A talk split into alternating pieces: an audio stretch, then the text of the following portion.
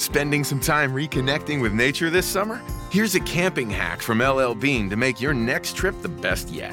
When putting together your gear, wrap a piece of duct tape around your water bottle. It's barely noticeable, but if another piece of gear breaks or tears, pull off your tape to make a quick patch or repair. For more camping hacks, visit youtube.com slash llbean. LL Bean. Be an outsider.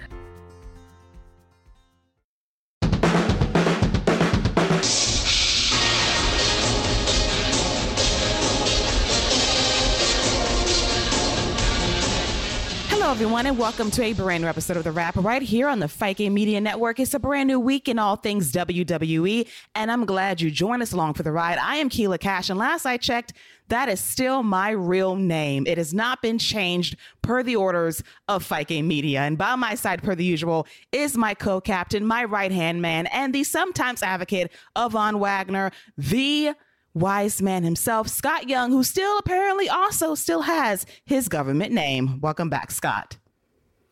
Yes, I, uh, I have not dropped the Scott part. I'm not just young yet. Uh, I've, I've still been able to keep that name. But Keila, it's always a, a pleasure to chop it up with you and talk the week that was WWE. Um, I'm, I'm, very excited about this show this was a, a better week than last week. You know, it was a lot more to look forward to. And uh, big shout out to the tag division this week. They uh, they they they definitely put the tag division at the forefront. I feel like this week. Definitely spotlighted in the best possible way, and I think it's very refreshing that WWE is trying not to go into this post WrestleMania lull of we don't care in into SummerSlam because SummerSlam goes down in July this year. A lot of stadiums to sell out for WWE as well. So it looks as if they're trying to avoid the one thing I hated all year last year, which was Repeatomania, which I'm very happy about. So thankfully, WWE is trying to make Raw and SmackDown count a wee bit more every week. We wish the same could be said for NXT 2.0, though.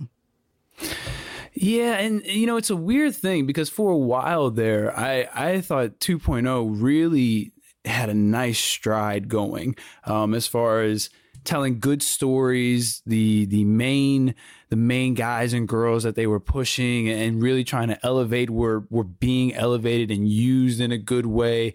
Uh, you know the the crowd reactions were were going the way they were supposed to and for the right reasons because you know they were doing their you know doing doing good as far as the story goes but now it just seems like it's it's a it's the bizarro world you know like like they used to say back in the day when the raw after uh, mania was was crazy and you know you, that's what they used to call it was bizarro world. That's what it felt like feels like in nxt now because the stories are a little wonky now. They're just doing whatever. We got kidnappings and you know stuff is just is it's crazy right now. And then the booking some of that has, has been just baffling decisions. So it's it's been a complete 180 from where they were, and they were a, a good show for a while. Yes, NXT is Monday Night Raw from 2020 through late 2021, and that is not a good thing because the booking on Raw after the pandemic started was an absolute mess. And NXT was up until recently a pretty good show. It had its flaws, of course, but this recent stretch of shows has been really rough. We'll get to that eventually. But I do want to start things on a different note this week because Mike Johnson from Pro Wrestling Insider has released the eternal sheets for the top baby faces and heels on Raw and SmackDown. And we got rumblings of this a couple of months ago when we all knew that Drew McIntyre was the top baby face on SmackDown. And number two, surprisingly enough, was Ricochet. And we wanted to ourselves, Ricochet, really? What has he done? But he has since become the Intercontinental Champion, having a good run thus far, even though he was not a part of the WrestleMania card. And he vows never to have that championship not defended on a premium live event again. Hopefully that comes true heading into WrestleMania Backlash later I should say in May, I think May 8th on Peacock. So about three weeks away until the next pay per view, or shall I say, premium live event. But I do want to run down the list of male stars that have been designated as the top baby faces on Monday Night Raw. And in the order in which they're listed on the sheet, we have Bobby Lashley, number one, Cody Rhodes, number two, and AJ Styles, coming in at number three. So, Scott, when you look at the first three names on this list, what are your thoughts? And would you reconfigure anybody on that list from one through three? I, I, genuinely think it's a surprising list to see Cody Rhodes coming in as number two and number two to Bobby Lashley. And I, I get the mindset as far as Lashley being the top babyface, but you know, I'm I'm very concerned about our top babyface going 50-50 with Omos here at this next pay-per-view. You know, I'm I'm very concerned about because you can't you can't have MVP go on a line with this guy, then he loses his first match under MVP. You know, that that completely defeats the entire reason for the formation, turning Bobby completely face and losing MVP. Like the whole reason we got rid of this package was to add to Omos, so he has to win the match. So him being the number one babyface is that's weird. You know, that's that's kind of baffling. But then I look at the roster and who else could it be? You know, who else could be the number one babyface? So I'm shocked it's not Cody Rhodes right now. He he already feels completely different and above just about everybody on the babyface side. I mean, just from his entrance music, it's completely different than almost everybody else. You know, he he has good music; it stands out. I, am yeah, that that's kind of baffling to me as far as the babyface side goes. And it's nothing against Bobby Lashley, who's had a great last couple years, but this guy's a heel, man. You know, and I, I don't know how this babyface run is going to go, and hopefully it doesn't last too long, in my opinion. I agree. And I looked at the list. I'm saying if this was 2021, absolutely Bobby would be the top face with the run he was having as WWE champion. But right now it's 2022 and Cody Rhodes should be slotted as your top baby face on Monday Night Raw. I can see Bobby being in the two spot. AJ Styles is finding number three, but Cody Rhodes, for the three weeks he's been back in WWE, he is obviously the top guy on Monday Night Raw on the face side. And Bobby, this babyface push is going to be a choice because he can only do so much on the mic. If he's comfortable, he's great. But MVP was there for a reason to guide him along. And ironically enough, on Monday Night Raw, MVP was the guy that fired Bobby up to cut the good promo down the stretch because up until that point, he was getting the wet chant treatment, which is never a good thing. So we know Bobby can bring it in the ring. He's very intense and very good. But as a baby face, can he really bring that emotional weight on the mic when need be? I simply do not know. It's very hit and miss. But we know with Cody, despite his tendencies to go overboard with the drama on his promos from time to time, he can be relied upon to be the baby face you can get behind most of the time. Well, uh, you know, and I, I said it from the beginning as far as Cody Rhodes go. The thing that he's going to bring the most to WWE is going to be his promos. Like that's that's going to be his strongest thing. Yeah, his matches are going to stand out because he's going to have a you know he's got a nice move set, but his promo game is really what's going to set him apart because he he can just tap into emotions that other guys just just simply can't. And Lashley's one of those guys when it comes to being a baby face. When Lashley's a heel and he can just be this overly arrogant, brush you off, not pay you no mind, then I'll just lay you out with a quick spear that you don't see coming, put my suit back on and I can walk out. Like you can do that as a face, but it only works so many. It's not like it's it's not like it's this big impactful move. You know what I mean? That that stands out that makes people like, oh wow, you know, like it's a shooting star press or something like that. It's a nice spear. It's a good heel move to use, especially if he goes back to that, you know, cocky character, which works best for him. So maybe they just kind of lean into that and make him just the cool heel that you can really just have him go against whoever. Maybe he maybe he is the shade of gray that Cody Rhodes always wants to be. Maybe we could just do it with Bobby Lashley because he seems like it would be the most natural to just kind of have him be the arrogant guy that you just can't get one over. But he seems like he's going to be more of the smiling, let me cut a, a generic babyface promo guy. Yeah, and that's not going to work, especially with the crowd that's going to what you every time you try to cut the smiley babyface promo that they don't buy. As we segue to the heels on the male side of Monday Night Raw, the top heels are Seth Rollins, Kevin Owens, Edge, and Damien Priest coming in at number four. Thoughts on this lineup? Yeah, this is this is about in line with you know where where I, I would think everything would fall in. Um, I, whenever they turn Seth Rollins, I think he instantly feels that two or one slot and, and goes into that top three. But yeah, as of right now, he's he's easily um, the top the top heel on the roster. And you know what? I would I would even going back to the baby faces, like I would even put Randy Orton and Riddle probably above AJ Styles right now. You know what I mean? Like would it, how AJ Styles doesn't feel like that big of a baby face. Just I, I forgot to even touch on AJ. How is that? AJ's an afterthought. That's not good. Um, but the heel side, yeah, that that all sounds good. Damien Priest, he's elevated by association uh, with Edge, so there there's that. But again, looking at the roster, where I mean, where else do you even go on the heel side? Omos, but he just came off a loss, uh, you know, a, a big loss at WrestleMania, so he can't go there.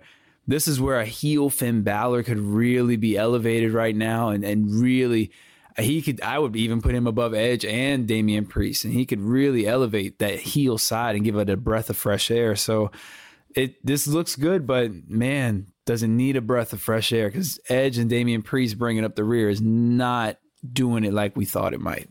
No, and we had hopes, but the presentation continues to be a choice. We'll get to that later on.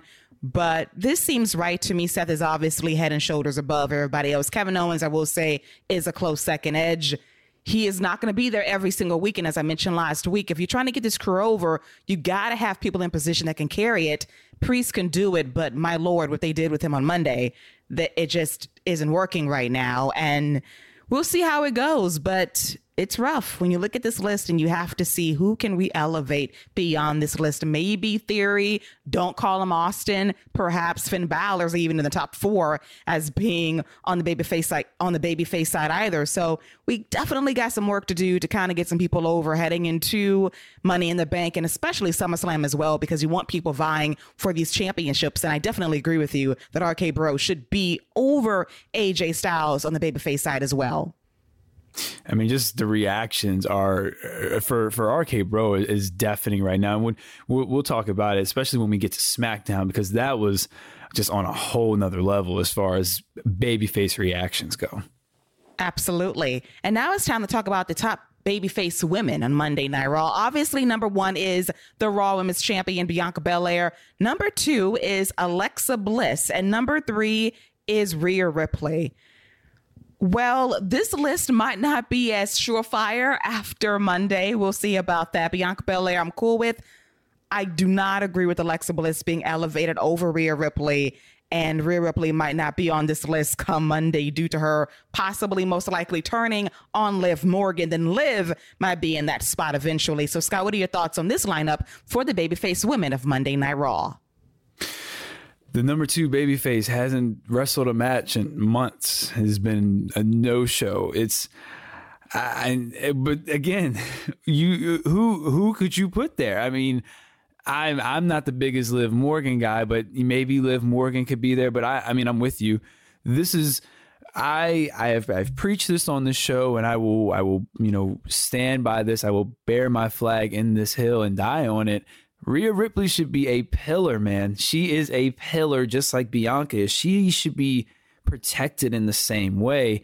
And the fact that she's a number two, I mean, she should, I mean, the number three behind somebody who's not even on TV. Like, that's that's not gonna work, man. She this is why I don't want her in this tag team because she should be a number one or number two it should be her and Bianca just trading it back and forth, whether it's her on the heel side or her on the babyface side.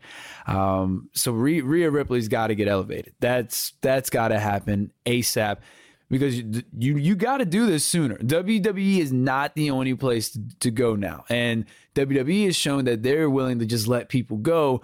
Rhea Ripley is not some is not your ordinary woman, man. She she's got something. There's something special there you she should be elevated. That that's a no brainer. That's that's a big miss on this list. Yes, I think the elevation's coming very soon as we get to our heels list. And it's so important right now because Rhea is so great. We saw on SmackDown a couple of days ago. And as you mentioned months ago, she should have been on SmackDown away from Bianca Belair, building herself up on Friday nights. And you see what could have been produced on that show on a regular basis, but no brand split. Let's draft her on the same show as the other pillar and let them jockey for position. And it's great eventually, but if you want to build people up, build them up separately, which builds up to the eventual confrontation. But as I keep saying, the list is subject to change very, very soon if things go according to plan this upcoming Monday as we get to the heels of Monday Night Raw for the ladies. And obviously, number one is Becky Lynch And number two and three, Carmella and Zelina Vega, who no longer have belts, who are no longer a tag team. And I can safely say that Rhea Ripley will be slotted as number two very soon. And I would put Doudrop as number three. I, would put Doudrop as number two uh, right now. Like, yeah, that's that's that's crazy, man. To think that you have those two as the top two, and, and it's again not a knock on them. They they they serve their purpose well. Um, you know, they're they're that they're middle of the ground, you know, mid card women, which is fine. And you you need acts like that that can generate a reaction for the baby faces to topple. They play their roles well. But for Doudrop not to be on this list as well as she did in that short time where they really you know, tried the elevator and put her on TV and put her over as this monster for Bianca to conquer. I, I, I think she deserves a lot better. She showed that she's, I mean, she's really good, man. I, and, and, again, I, I've said this before. We should be very thankful that this is her in the spot and not Nia Jax. Like Doudrop did a great job when she had her title match with Becky Lynch in that short period. She has she's had good to great matches with Bianca Belair every time. There's no reason she shouldn't be number two right here, easily above both uh, Zelina and Carmella. Carmella's not even going to be on TV for a while, so she shouldn't even be on the list. I, eh, but but again, I, and this is a, a just a lack of depth, a, a lack of depth because who else do you even put on the list after Doudrop? Who else is there to even put on the list? Like I, I genuinely don't think there's another woman to put on the list. I have to dig up Nikki ASH. That's the only other ah, okay. person. You got me. You got yes. Me. And as you said a couple of weeks ago, what are you doing? What are you doing? What are we doing here with the outfit? she showed up. Yeah, she showed back up with her outfit. Like, come on, man. Like you had that. You had the opportunity right there to ditch the outfit and just to go a completely different way. But you decided to show back up with it, and and then you just you then you were just in the corner just, she was just like in the corner, like some bat or something. It was it was strange. Yes, and got beat up at a bar. Oh man! Uh, and by the way, that bar scene where where she got dragged across was one of the worst drags across the bar I have ever seen in any type of media. just just awful. I mean, if you're gonna do it, at least make it look good, right? Yes, that was like one of the worst slides that was trying to be fast. Oh man! But it was in slow motion. It was really bad, and then she popped right back up, as, as if it was nothing. Like I'm fine, my superpowers healed me. Congratulations. Oh Lord, that's why she's not on this list. So Edge, bite her as soon as possible. Bite her neck, make her a vampire, do what's necessary, and join the Brood Crew for the 2022s. And now it is time for the SmackDown Women Baby Faces. Number one, which is absolute bullshit of the of the highest order, Ronda Rousey. Mm. No fam. No, not number one to me. Number two, Scott alluded to this on our off air production aspect of this show reparations. Number two is Sasha Banks and Naomi coming in at number three. And number four is Lacey Evans. And let me be real quick. Let me workshop this. Number one is Sasha Banks. Number two is Naomi. Number three is Ronda Rousey. And number four is Lacey Evans. But I'm just saying. so you know WWE do think they slick though. They got yeah, you know we'll put Ronda Rousey number two. Then you know what? We'll throw them a bone. We'll put Sasha and Naomi as two and three. We'll, we'll throw them a bone. See, we're we're we're woke. We're woke. We're we're with it. We got our fists in the air. Ain't that right, Michael Cole? Say it with your chest, Michael Cole. Um, no, I, you know that I, I'm I'm looking I'm looking at the list now just to see who else they could even put on the babyface side. And, you know, you could put Xia Li there, but they don't even remember that she's a part of the roster to put her on TV. So she can't be one of the top baby faces. It's, it's again, I, I'm the, the thing I'm noticing with all of these lists and the more I look at it is every single division is like five people deep. Mm-hmm. Every single division you know, men, women, tag. We're lucky if we have five deep, but it's like every division is just five deep. And there's, I mean, that's why there's no parity. That's, you know, that's why matchups aren't able to be special, aren't able to be kept fresh. That's why we get you know, uh, you know, we get three of the same matches in a six week span. I, I, man, all those roster cuts are like for at least for me personally, looking at it, like they've really come back, and it's like who's left, especially as a singles guy. Like you got some tag teams like Humberto and and uh, Garza. Those are solid, could be solid singles guys, but then you lose a tag team. Now you're down to like two tag teams the lack of depth is is really prominent, especially when we're breaking it down like this. Yeah. And the November cuts, I keep going back to, I think that was the one that was a bridge too far for WWE. You cut a lot of quality people that could be assets to these shows.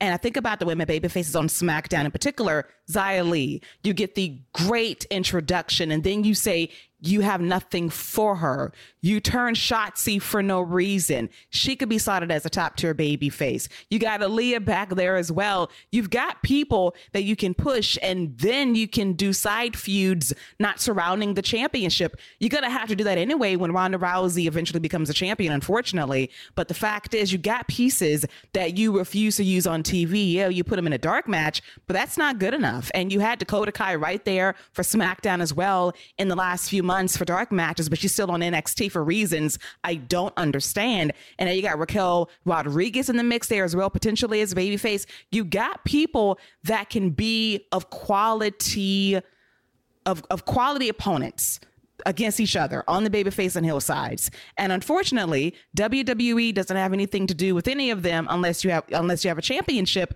And that drags things down. I go back to SmackDown in 2016. It was a thin division, but you know what? Everybody got fed. Becky was a champion. Alexa was a champion. Naomi was a champion. Nikki Bella fused with Carmella and Natalya and Maryse heading into WrestleMania.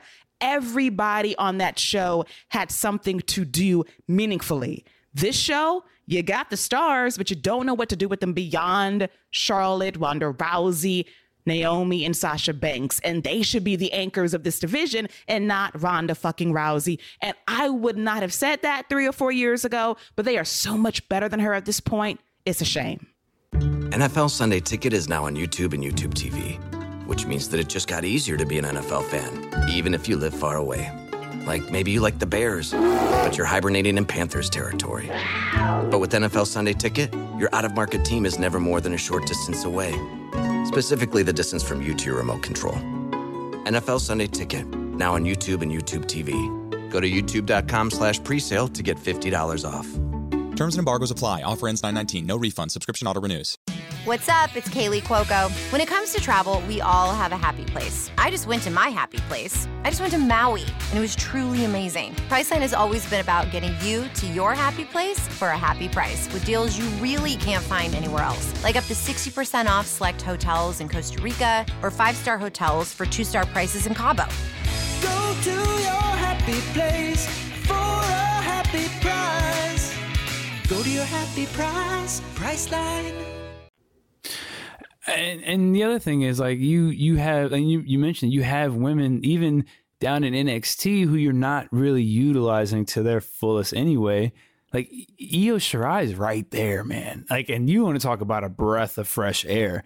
That crowd would eat up Io Shirai when she starts hitting the moonsaults and those second rope springboards. Like she has a different style. She's got a different energy to her. She's aggressive that's a breath of fresh air that would really liven up that that women's division. She has history with Charlotte. You know what I mean? Like there's there's something there. Like you you you you you hit it on the head. They have women there. Aaliyah, that's another one. She was, you know, 317. That she had a t-shirt made for her. She was doing all these record setting things and where's she been? She hasn't been on TV in months. But you, you, the lack of you know again you can't have these people not on TV give them a big win take them off TV but then you're not replacing them with somebody new. You know you're not replacing it's okay if you would have taken Aaliyah off and then maybe given a Shotzi for a month you know a solid dose of Shotzi getting some wins.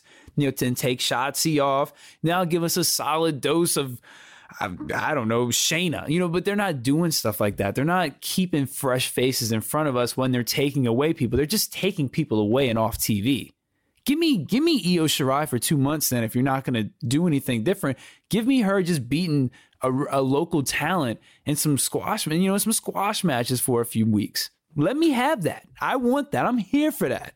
So they have things they could do. They just they're happy with the way things are going, man, and it's disappointing because I genuinely think Io Shirai could be that spark the women's division needs on SmackDown. Absolutely. Should have been done more than two years ago, and they're still dragging their feet to this day. There is nothing else for Io to do. Come to SmackDown already and add some much needed life to this division, especially on the babyface side. And speaking of the heels, now we have the top tiers, including obviously the champion, Charlotte Flair, number two, Shayna Baszler, and number three, Sonya Deville. you want to talk about reparations? She can. She and we're gonna talk about her because she just can't help herself. She she just can't help herself. Oh y'all y'all got a black champion. Oh, I can't wait to come to Raw. Um, so Shayna Baszler number two. What? what? That's that's cool. Where did that come from? What has she done to be the number two heel on the women's side? That is absolutely ridiculous. What? I mean, what? I'm, I'm I'm trying to think. When's the last match she won? When's the last time she won a match on SmackDown? Because I I can't think of it. When was the last time she's been in any type of singles contention? Because I think it's been since the pandemic era when she bit Becky Lynch in the neck and and bloodied her up. So I but I, am looking at the heel side, and, and, you know, I'm I'm shocked Sonya Deville when he put herself at number three. That that's shocking. Um, who else do you put there? What other what other female talent is available to put there? See, she ain't been on TV. They don't even have anybody else. Natalya, maybe, but she's the boat of NXT who they don't have any other women, man. There's nobody else. So I guess Shayna could be number two because she's the only wrestler that actually wrestles weekly. But Sonya Deville, we gonna get to you, girl, because you, boy, oh boy, you didn't learn nothing this February. She didn't. And she had opportunities to learn the lesson. We had reparation season on lockdown, and she decides to commit a second violation, which we'll get to shortly. And if I was going to keep it real, she would be my number two on the list over Shayna Baszler, and Natty would honestly be number three. But at this point, it's so sad that the SmackDown heel side of things for the ladies is so weak. Nobody is there. You can't turn anyone at this point. Turn Raquel. She was a great heel for a long time on NXT. Go there. You need to balance the scales. And right now, it looks pretty damn thin at this point this is where and and again I, I have accepted that Sasha and Naomi are, are just going to be a tag team and they're fine they're solid they they do a good job. But this is where Sasha Banks as a singles it would really elevate the entire division. Her being you know that that top you know whether it's heel or babyface being that top single star to kind of anchor the division and just have somebody at that level. And she can still do that with the tag titles. I just don't have faith that they will do that. But this is where her being a singles. And let's also talk about Bayley not being there. Like that's mm-hmm. a, that's this is a huge blow that we are a huge void that has not been filled when it comes to Bayley. Like I think Bayley has more than shown her worth. And when she comes back, we're gonna again, that's gonna be another boost that we we're gonna talk about. But she is she is really missed. Yeah, and she would help SmackDown tremendously on the hillside. Will she be over as babyface upon her return? Sure. But the hillside needs Jesus and she needs to come back as soon as possible because it is rough. And we forgot about Asuka as well. She'll be great on oh, Raw or yes, SmackDown as well. Yes. So if you bring those two ladies back as soon as possible, let's go. I don't want to speculate on injuries right now, but they are sorely missed on these shows that can definitely balance things out on Mondays and Friday nights. And now it's time to talk about the top heel on SmackDown. Obviously, the answer is a unified Universal Champion, Roman Reigns. And after that, it is an unknown. So I'm going to fill in my blanks as my picks are, I guess I'll go with Gunther and Happy Corbin filling out the heels on SmackDown. Okay. Um, I, I so I would agree with you because I think it should be Gunther, but I don't know if they're ready to give Gunther that spot. So I do. I have Corbin at number two, and I have Sami Zayn in that third spot. Um, you know, they, they have a lot of, but I agree with it should be Gunther in that number two spot. I just don't know if they if they view him in that in that way. They should because he is Absolutely. the best. And I would probably cheat a little bit, maybe swap out Happy Corbin for Sheamus as well Okay. because he's really good. Give me Sheamus and Gunther. That'll be five stars automatically. Just saying on that show. That'd be a hard hitting match too. Fox, gonna have to say this is too much for us. Turn it off right now. Too much violence. But I would love it. And the top baby faces, Drew McIntyre is obviously number one. Number two, eternally is Ricochet as the IC champion. And my number three is Shinsuke Nakamura. Why not? Yeah, it was between uh, Nakamura and the New Day for me. Uh, you know, I still think you know Kofi and, and Xavier both could are easily elevated as singles guys um, because I, I think Drew is Drew is head and shoulders above everybody else on the babyface side. But you know, Shinsuke, Xavier Woods, Kofi. I think those three all can get elevated pretty quick. Somebody to keep an eye on on that babyface side, though, on the SmackDown side, and we're we'll I think we might end up touching on it later. But Madcap Moss, man, he's somebody to keep an eye on on that that babyface side on SmackDown these next few months. Yes, he just needs the dish suspenders and the short shorts. If they get him in some traditional gear, he really does have something. Something I talked about this months ago as well. He is a big house out there that is charismatic. Even though I did not like the character, he does have charisma that stands out in a good way, and he can work. And if they just push him and let him have a string of good weeks beyond the first two, he's got something they can definitely use heading into Money in the Bank season. Really push him that far and see what he can do in that particular spotlight on that stage in Las Vegas. Just go with it, have some fun, take a risk in pushing a new face. He definitely has it if they just ditch the look, which isn't working for me, even though aesthetically pleasing. Yes, he's very nice to look at, but I need him in some traditional gear very, very soon.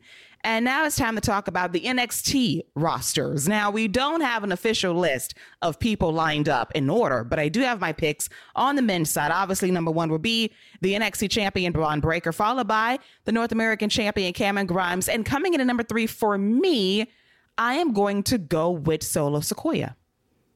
Hmm. Okay. Um, so, and this is before, and I made, you know, when I made this list, I, I completely forgot that uh, LA Knight was apparently showing up as a manager on the main roster. So this throws off my list. Uh, you know, God dang it, man.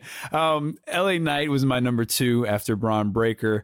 And then my number three, and this really happened after this past week. I think the Creed brothers are really establishing themselves as just a perennial crowd favorite. I think that crowd has really kind of grown attached to the Creed brothers on that babyface side. Agreed. I like them as well. I was tempted to go there or put a tag team there, but I decided to go with Solo, who's getting over now via the bloodline language and the lingo going around on that show. And he might be called up very soon to join his bloodline, which I would love to see as everybody levels up on that show. And the top heels, according to myself, are Carmelo Hayes. I got Santos Escobar at number two. And number three, I've got Tony D'Angelo. So I didn't have Santos Escobar because I know he is a heel, but the crowd just genuinely enjoys him. Like I, you know, and it's, so it's a weird dynamic for me. I have Carmelo Hayes as number one. I have Grayson Waller as my number two, and I also have Tony D as my number three. But Santos Escobar gets a good reaction, but it's so you know, one week he's is getting booed depending who he's in the ring with, but then the next week he's getting completely cheered. So he's definitely more of a who's he facing in the ring, but he he definitely should be on one of these two lists. I just don't know which week to put him on. Which one? Yes, it definitely goes by crowd reactions, and it could be Santos being a babyface very soon against Tony D'Angelo. So that is why you're kind of conflicted as to where do you put him, and it's completely understandable because he does get great reactions from the crowd and we get on this crowd sometimes, but Legado is very popular. And at this point, why not flip them into badass baby faces at this point? As you segue to the babyface women of NXT. Now, this list is fluid. It could change at a moment's notice, like somebody's first and last names. So as for right now, until further notice, my top three and or four are Io Shirai, Dakota Kai, Cora Jade, and Nikita Lyons. Yeah, I, mine are pretty much the same. I have Dakota Kai as my number one. I think she still has some unfinished business with Mandy Rose. I think she, I think she's going to get a run with the belt at some point. She, I mean, she's probably the one of the best women to never have the NXT title, and she's been there a while. Um, her, I have Cora Jade at number two as much as I'd love to put Io on the list, I don't think they care about Io as much as we do, you know, and that's unfortunate. So I have Nikita Lyons as my number three. That's fair. And for my heels, obviously, number one is Mandy Rose as the NXT Women's Champion. Number two, flying by on a Tuesday night, Natalya. And shockingly enough, at my number three is none other than Lash Legend. Hmm. I I, I like the last her she has she has a great personality. She's got a great handle on her on her character, and if she gets the in ring, she she's to be a problem. Like she could be something really good because um, she's got great size to her too. I also have you know Mandy Rose is a clear number one after this week. Natalya has established herself as number two. Um, I have Persia as my number three. I, I think she's a, a, heel, and people hate her, and her makeout sessions make people hate her even more. So uh, she's my my number three. Now, here's something that's disturbing that I have to admit. I cannot believe I'm going to say this on a live microphone, but I am. I live in a world where I am not repulsed by Persia Pirotta sticking her tongue down Duke Hudson's throat, but I am appalled at Sammy Guevara and Tay Conti doing the exact same thing on AEW television. it, you know, that is funny because I, I I understand it because when I see Indi and Dexter having that nice you know, missionary makeout session that they do. I'm like, you know, this is that's okay. That's cool. You know what? I, am okay with that. But then you're right. I see Sammy and, and Tay. You know, they're they're like, yeah, NC 17 over NC 17 Sammy over here. So you know, they're they're doing their thing. It's like, nah. I'm good on y'all. I see y'all took Cody and Brandi's spot and was like, yeah, we'll we'll take that spot right here. Give me another uh, title while we're at it. Spoiler alert. as we're talking, Sammy is now a three time TNT champion as AEW works to eradicate Cody Rhodes from the history books as three time TNT champion. Yep. It really happened. I don't get it. But yes, I prefer Persia making out with Duke like that and saying, well, you know what? I want love like that. I want lust like that over whatever the hell Sammy and Tay are doing on AEW TV. That's how down bad this is. But hey, love is love, is it not? It is what it is, right? Yes. As we segue to Monday Night Raw, after running down this entire list of stars representing Raw and SmackDown and NXT and saying we need some more depth on these shows, damn these roster cuts. And I know there was some teasing regarding April 15th, Doomsday was here. Not quite, but let's not forget that quarterly earnings reports will be dropping very soon. And that is when cuts do tend to happen. But happily to say, the first cuts outside of NXT, no main roster releases for the first quarter as of yet, but the year is still young. And hopefully, our top story is not cuts in the immediate future. But let's get to Monday Night Raw, shall we? Going down live from Detroit, Michigan, from Detroit, Michigan, and we kick things off with Cody Rhodes possibly having the most expensive pyro budget in all of WWE. This dude came out twice in an hour with the most elaborate pyrotechnics display that put The Miz to shame, saying, Wow, we just spent the entire budget for the year with Cody's entrance, which was spectacular. We got like waterfall of fog and pyro and more pyro and more pyro, and Miz can't stand it as he disses the Detroit Lions. How can the Lions have fans? Understandable. But I really enjoyed Miz TV. I cannot believe I said I really enjoyed Miz TV. Miz was good in this role. Cody was great as a babyface, soaking in the cheers from the people. And I love the aspect of Cody trying to be the guy that speaks like a normal human being, using words like wrestler and championship belt. And the Miz saying superstar and belt is something you pull your pants up with. Like, I love the dichotomy of these two guys using human speak and WWE buzzwords and a segue into a pretty good match between the two during the top of the second hour, right at 9 o'clock p.m. Eastern. It was good. I like the psychology of The Miz going after the leg of Cody Rhodes, locking in the figure for leg lock, and Cody reversing it, hitting the Cody cutter and the Cross Rhodes for the win. And at ringside with Seth Rollins scouting Cody, and he wants a rematch against Cody Rhodes at WrestleMania Backlash because now he knows his opponent. He knows he can plan ahead, and Cody agrees, and Seth dances around Cody and taunts him to wrap up. A very good night for Cody once again, over with the people. I love the opener of the show, and he has the most elaborate entrance in WWE besides Roman Reigns. And if you're not a top tier babyface with that, I don't know what to say. I mean, yeah. I I mean, Cody is essentially you know in AEW he was the WWE guy. That's that's all. That's pretty much was his entire gimmick. Like that's that's what he did here in WWE, he's the AEW guy. He's the he's that outcast. He does everything different. I'm glad you touched on him talking about uh, you know the belt and stuff like that. And the Miz at being the the WWE robot that he is, you know that's my guy. Don't don't get me wrong, that's my guy. But he is what he is, you know, and there's nothing wrong with that. He is what he is quick to be like, hey, no, no, that's what you hold your pants up with, big guy. We don't, we don't wear those. Those aren't gold. Those aren't worth anything. You know, so I, I love that you brought that up because th- that adds to it. Like it, it kind of makes Cody, it, like I said, it makes Cody this this outcast, this loner, and they have a nice little history.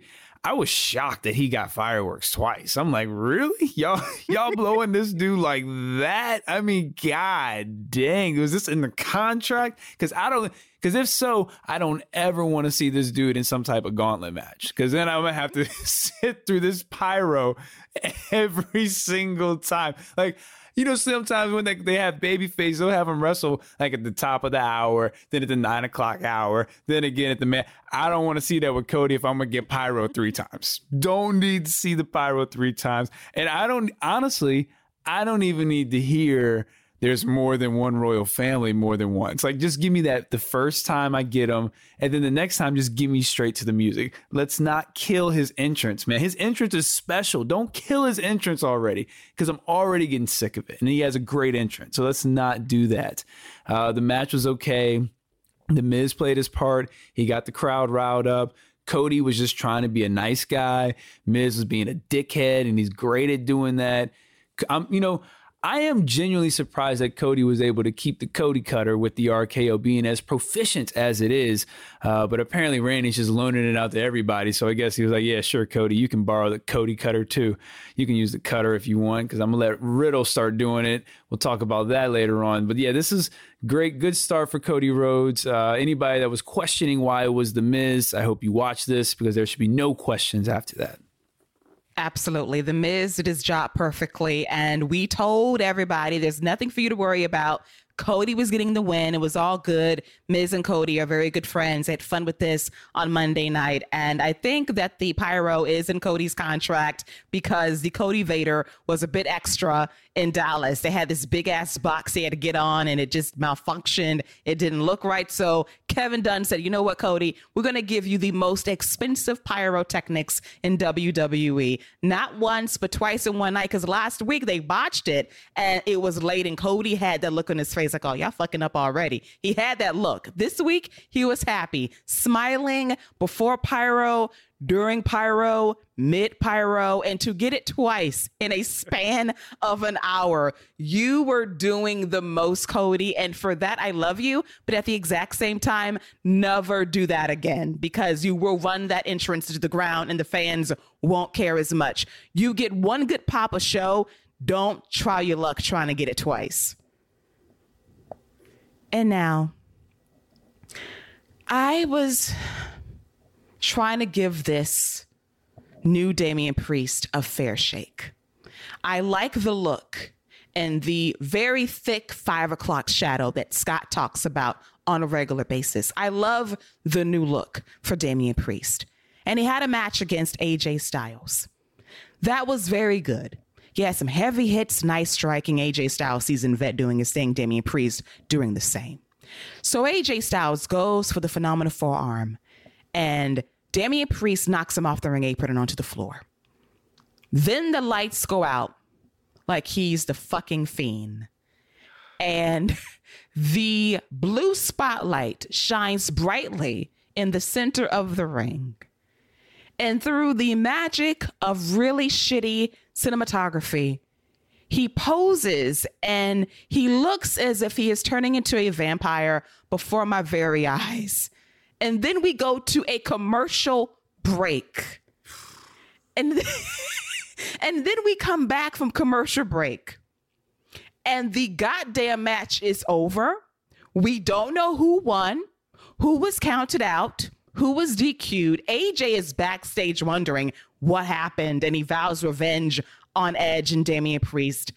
And when Scott tweeted about this, I tweeted below his tweet and basically posted the Fonz jumping over the shark. This is jumping over the fucking shark. Why are we doing this? I have been on this show and on my own podcast for months talking about how much I despise Mr. Jekyll and Mr. Hyde by way of Rosemary's baby version of Damien Priest. I hated it. I couldn't stand it. The eyeliner, the bugged out eyes, I hated it. And now we want to add fucking blue spotlights and I'm frowning and having the teeth. And I just, what are we doing?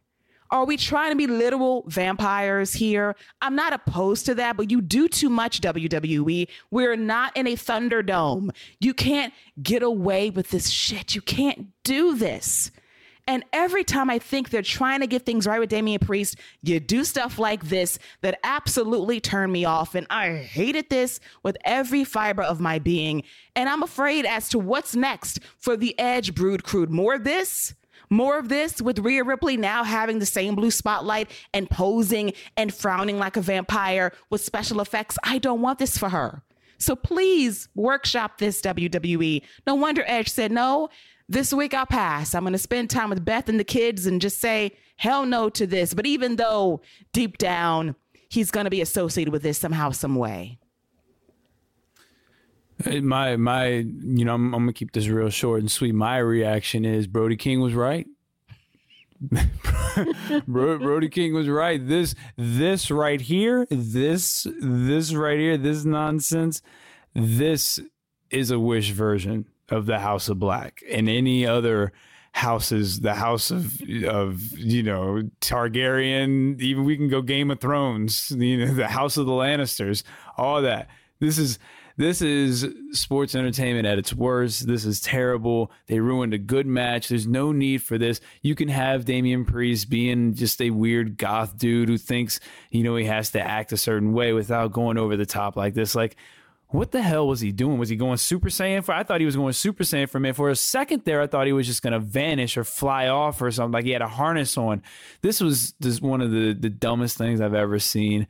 And the fact that they went to a commercial and came back with nothing going on. Like I thought just the match was going to continue and he was going to be super aggressive and have contacts in. But no. He and we and so my thing is he didn't leave the ring. Where'd the referee go? He was supposed to be counting. Did he count AJ Styles out? Because that should be a count out victory for for Damian Priest. Because there's no reason AJ Styles shouldn't have came back in the ring. So a lot of questions, no answers. And you know what?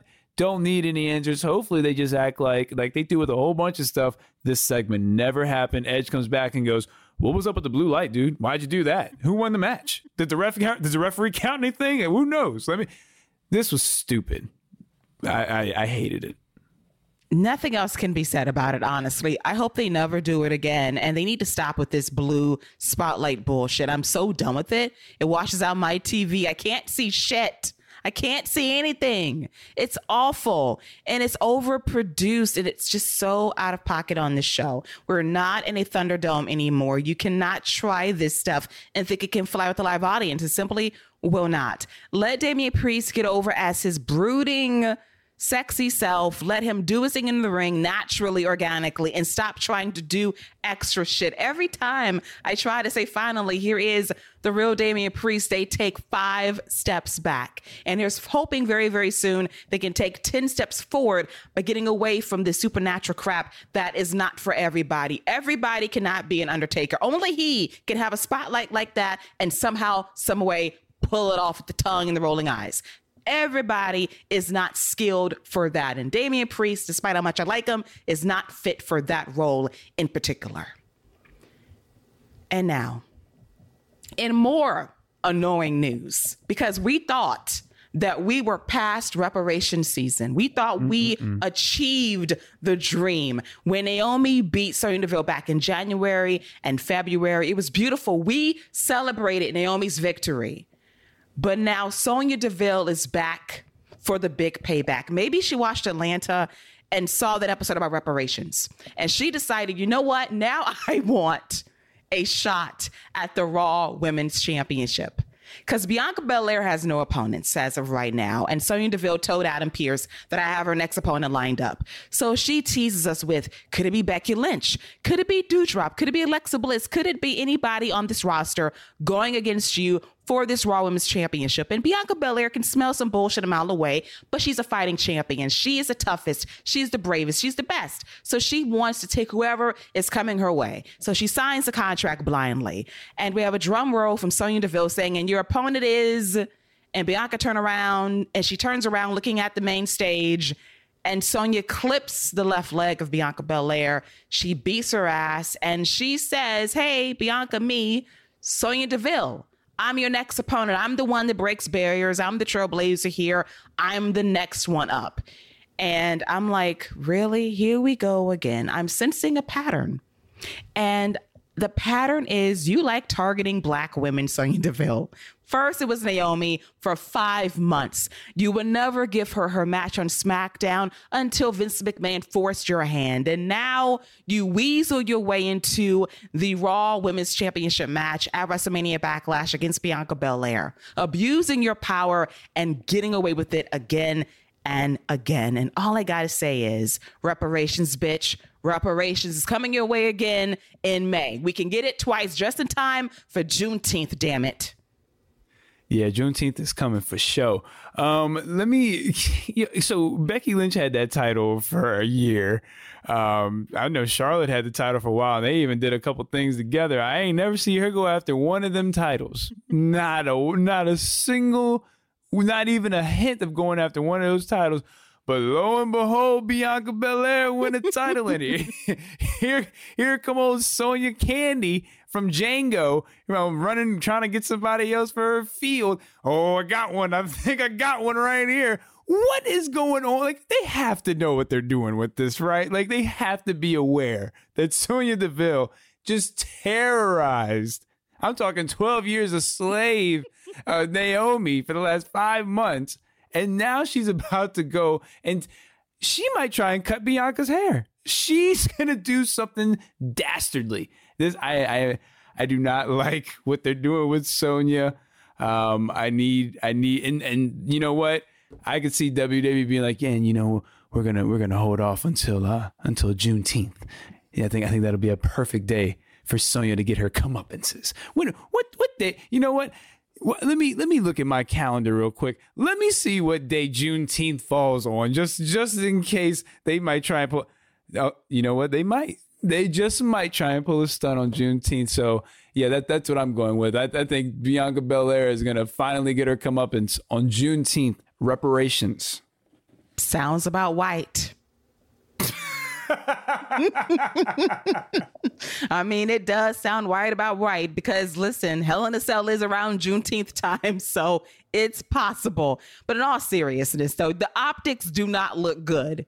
Sonya had a chance to go after Becky and Charlotte when they threw the belts at each other, and you didn't want a shot then. But when Bianca Belair wins her match at WrestleMania, now you want to roll around and get your shot in now.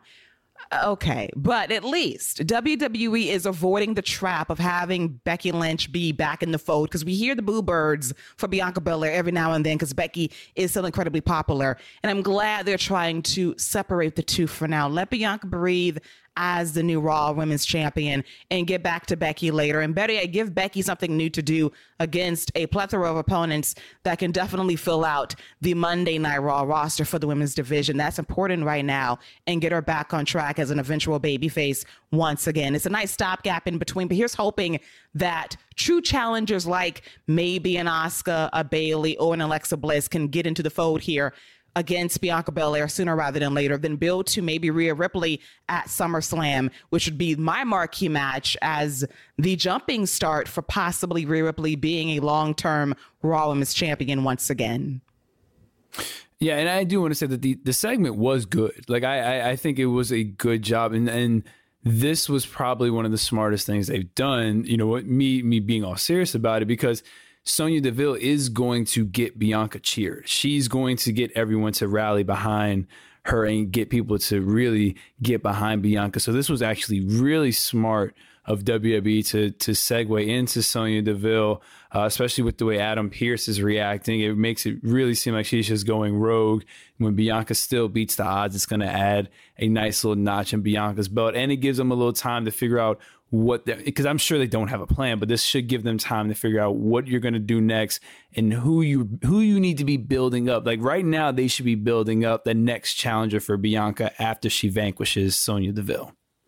Absolutely. And that's very important right now for WWE. And they played it smart, even though the reparations aspect is a bit much. To run it back twice in a span of seven months is definitely a choice. And I see you, WWE. I see you and I don't like the optics, but hopefully reparations are coming again for Bianca Belair. Hopefully before Juneteenth, of course, as we segue to the main event featuring the Usos, the reigning defending SmackDown Tag Team Champions versus the Street Profits, Montez Ford and Angelo Dawkins. And I thought this was a really good main event. Montez Ford, the flip dive on the outside, the dance in front of RK Bro was everything.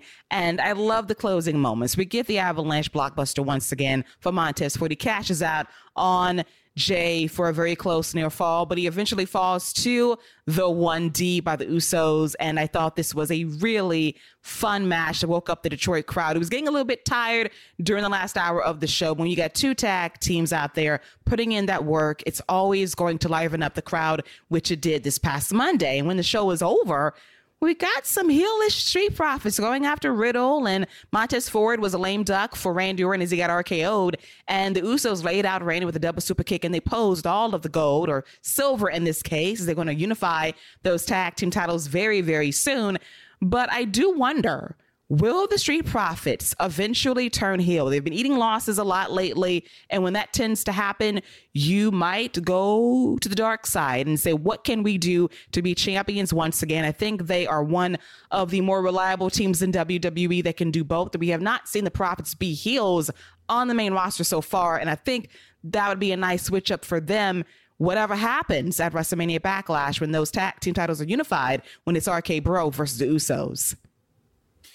You know, I the more I think about, you know, with this unification match, I'm I'm not opposed to that because if you really if you unify the tag titles, man, you have a very solid tag division. I mean, you especially combining both shows, even a team that's you know a team like a Ziggler Roode is still a solid team that you can have somebody you can have baby faces beat to build themselves up and still put on good matches like that's a solid tag division top to bottom when you combine the rosters like that. Um, the match was good. Uh, I really enjoy the Usos using the 1D. I think that's a, a, really nice touch for them. It fits what they're doing. Montez Ford is a star waiting to blossom, waiting to get his own shine. That dive to the outside was spectacular. Him dancing in front of Randy and Randy playing along. You know, Randy's having a ball with this. So he was like, okay, okay, I like that. I like that. Like, you know, Randy wanted the guys. So, you know, afterwards they went and did their thing. Um, you know, they went and had a little bit of the the Riddle strand, the RKO strand, the RK Bro strand. Um, the, the the tag title, the tag division got a lot of love this week, and I was really here for it. It was a lot of fun to see. I really am hoping that this is the main event of that that WrestleMania Backlash pay per view. You mentioned the Street Profits acting more heelish and the losses they've been taking. If that's a sign of things to come, I would love for MVP to kind of form a newer hurt business, you know, a hurt business 2.0, whatever it may be. Omos is kind of that monster piece that you're building up. I think the Street Profits would be perfect alongside MVP, that type of that style, just you know that everything about MVP. I think the Street Profits would fit right in. And imagine Montez Ford just being that annoying pest, talking smack, and being able to hide behind an Omos. You know, he hides behind Angelo first. That's not big enough. Then he hides behind Omos. Like there's a lot of fun things we could do with that. And I think MVP could, re- they hype themselves up great. Imagine MVP as another mouthpiece to them. I would love to see them with MVP and Omos if if that's a route they were going to go, like a Hurt Business 2.0. It would be elevated and so much fun. And Montez would be a great pest on the mic and he would antagonize his opponents. He's got it. He just needs a time. He just needs a time to showcase it in a more fully realized way. We see pieces of it every now and then on Monday Night Raw, especially when you get that promo on Randy Orton saying, no, we're next in line. We're not going to be waiting until after WrestleMania. We want our shot right then and there. And I like that intensity from him. And he can be a big time star that can break through via that faction. And I love the Profits. Eventually they will split. And I do see the value in Montez Ford. Don't sleep on Dawkins either. He's very good as well. I think he's one of the best really upstarts from NXT from five or six years ago that is coming to his own. But I do think a heel run for the Profits is something that will benefit them greatly whenever this tag team situation is sorted out after WrestleMania Backlash. So all in all, this was a pretty solid episode of Monday Night Raw. Tag team wrestling spotlighted in a positive way, and it continued on Friday Night SmackDown. But right now, we're going to switch our attention to NXT 2.0 and the crowd was less annoying this week thankfully. Maybe they listened to us because they were definitely in a zone last week which wasn't very good. But for those who went to have a good time shout out to you as always. And to those that decided to be on their best behavior kudos to you. Even though for some reason we got a segment of fans that don't like Bron Breakker I don't understand that. And on top of that we had a small section of trolls chant we want Gacy and at this point, I want a lifetime ban for those fans to even suggest such a thing. We want Joe Gacy. When, where, how, why? No, no, no, no, no. And they got him. As we are happy to report that Rick Steiner is back home safe after being kidnapped last week by Joe Gacy and Harlan. He was tied up, locked up in a cage, but Bron Breakker was able to save his father and bring him back to Kennesaw, Georgia. But in the meantime, in between time, Joe Gacy steals the WWE Hall of Fame ring of Rick Steiner and throws it in a bonfire. And this ring is indestructible. It will not melt, it will not burn. And besides, Vince can commission another ring for Rick Steiner. So boohoo on the ring. It's a symbolism of hard work and blood, sweat, tears, and sacrifices, blah, blah, blah. Then later in the show, Joe Gacy reappears and he pulls the ring from the fire and puts it around his finger as if he's a warlock. So I am stunned by this direction for the NXT championship feud between Bron Breakker and apparently Joe Gacy. And Joe Gacy is by far the worst cult leader I've ever seen in my life. A cult leader is supposed to be charismatic. Is supposed to have a flock of people that follow him religiously. A guy that has a sexual magnetism to him. This guy is just a creep a bad second rate actor. Kevin Owens Light offers nothing in terms of depth. It's all one note, very cartoony. Harlan is just a guy that might be a low rent version of Lars Sullivan. That's how bad he is right now. Just a vacuous person that has nothing to offer. And Joe Gacy and Bron Breakker for this championship, I am not here for it. This is definitely a choice, not a good one. And the fact we got fans chanting for Joe Gacy over Bron Breakker, Vince McMahon, October cannot come fast enough to draft this man to our SmackDown to free him from this PC crowd. Yeah, this isn't very good. Uh, the ring, though, I do I would like to clarify about that. That is uh, Sauron's ring, the one uh, power ring from Lord of the Rings. uh, the one ring to rule all rings. That's right. Why when you put it in the fire, see what they didn't show was if they would have did a close up, there was an, in, an inscription on the ring when you put it in the fire, and that's what Joe Gacy was reading. So when he took it out and put it on his finger, he was trying to give himself a tattoo. That's what was going on there. That was that whole thing. Um, this is absolutely rid- oh by the way and that ring was also made out of wait for it the golden egg. Uh, it's all connected. It's all connected. It's all one big story. They'd say wwe doesn't tell long-term stories. Come on. Now that is a long-term story. We haven't even got the payoff yet. We haven't even real we haven't even figured out how vince mcmahon melted that that egg into that ring and where the rest of the egg is who else has a ring what other encryptions are hidden around the world. This has layers to it. You want to talk about fine storytelling? Joe Gacy in that ring, the power ring, the golden egg. This is this is fine storytelling at its best. I never want to see it again. Terrible. This is just trash. Terrible to quote Charles Barkley. Terrible. This is trash. This is the bottom of the barrel for feuds for NXT that we have Joe Gacy as the top challenger for Bron Breakker. Grayson Waller would be better in this spot over Joe Gacy. But here we are, and I hope it works out for them. My man, Bron Break, I'm gonna pray for you because now you got to go through the trials and tribulations of what Johnny Wrestling went through. At one point, Johnny Wrestling, Johnny Gargano was booed by this crowd in the late 20 teens, believe it or not. They were down bad on Johnny Wrestling, but he won them back over. Here's hoping that Bron Breakker can win these fans over. But I got a feeling that trolling season is upon us, and I hope that he can work his ass off to overcome it. As we get to Babyface is booked like idiots on this show, with respect, I say, because we had two championship matches involving Cameron Grimes versus Solo Sikoa for the NXT North American Championship and Mandy Rose versus Dakota Kai for the NXT Women's Championship. And both matches ended via distractions because Solo is putting in that work. He caught a cave in into a Samoan drop was going up top with the frog splash to win the championship. Then Trick Williams comes out there to distract Solo. So Solo decides, you know what? I'm going to frog splash Trick on the floor, and I'm going to cost myself the match by getting back in the ring and getting caved in by Cameron Grimes. Boo hoo. Then Dakota Kai.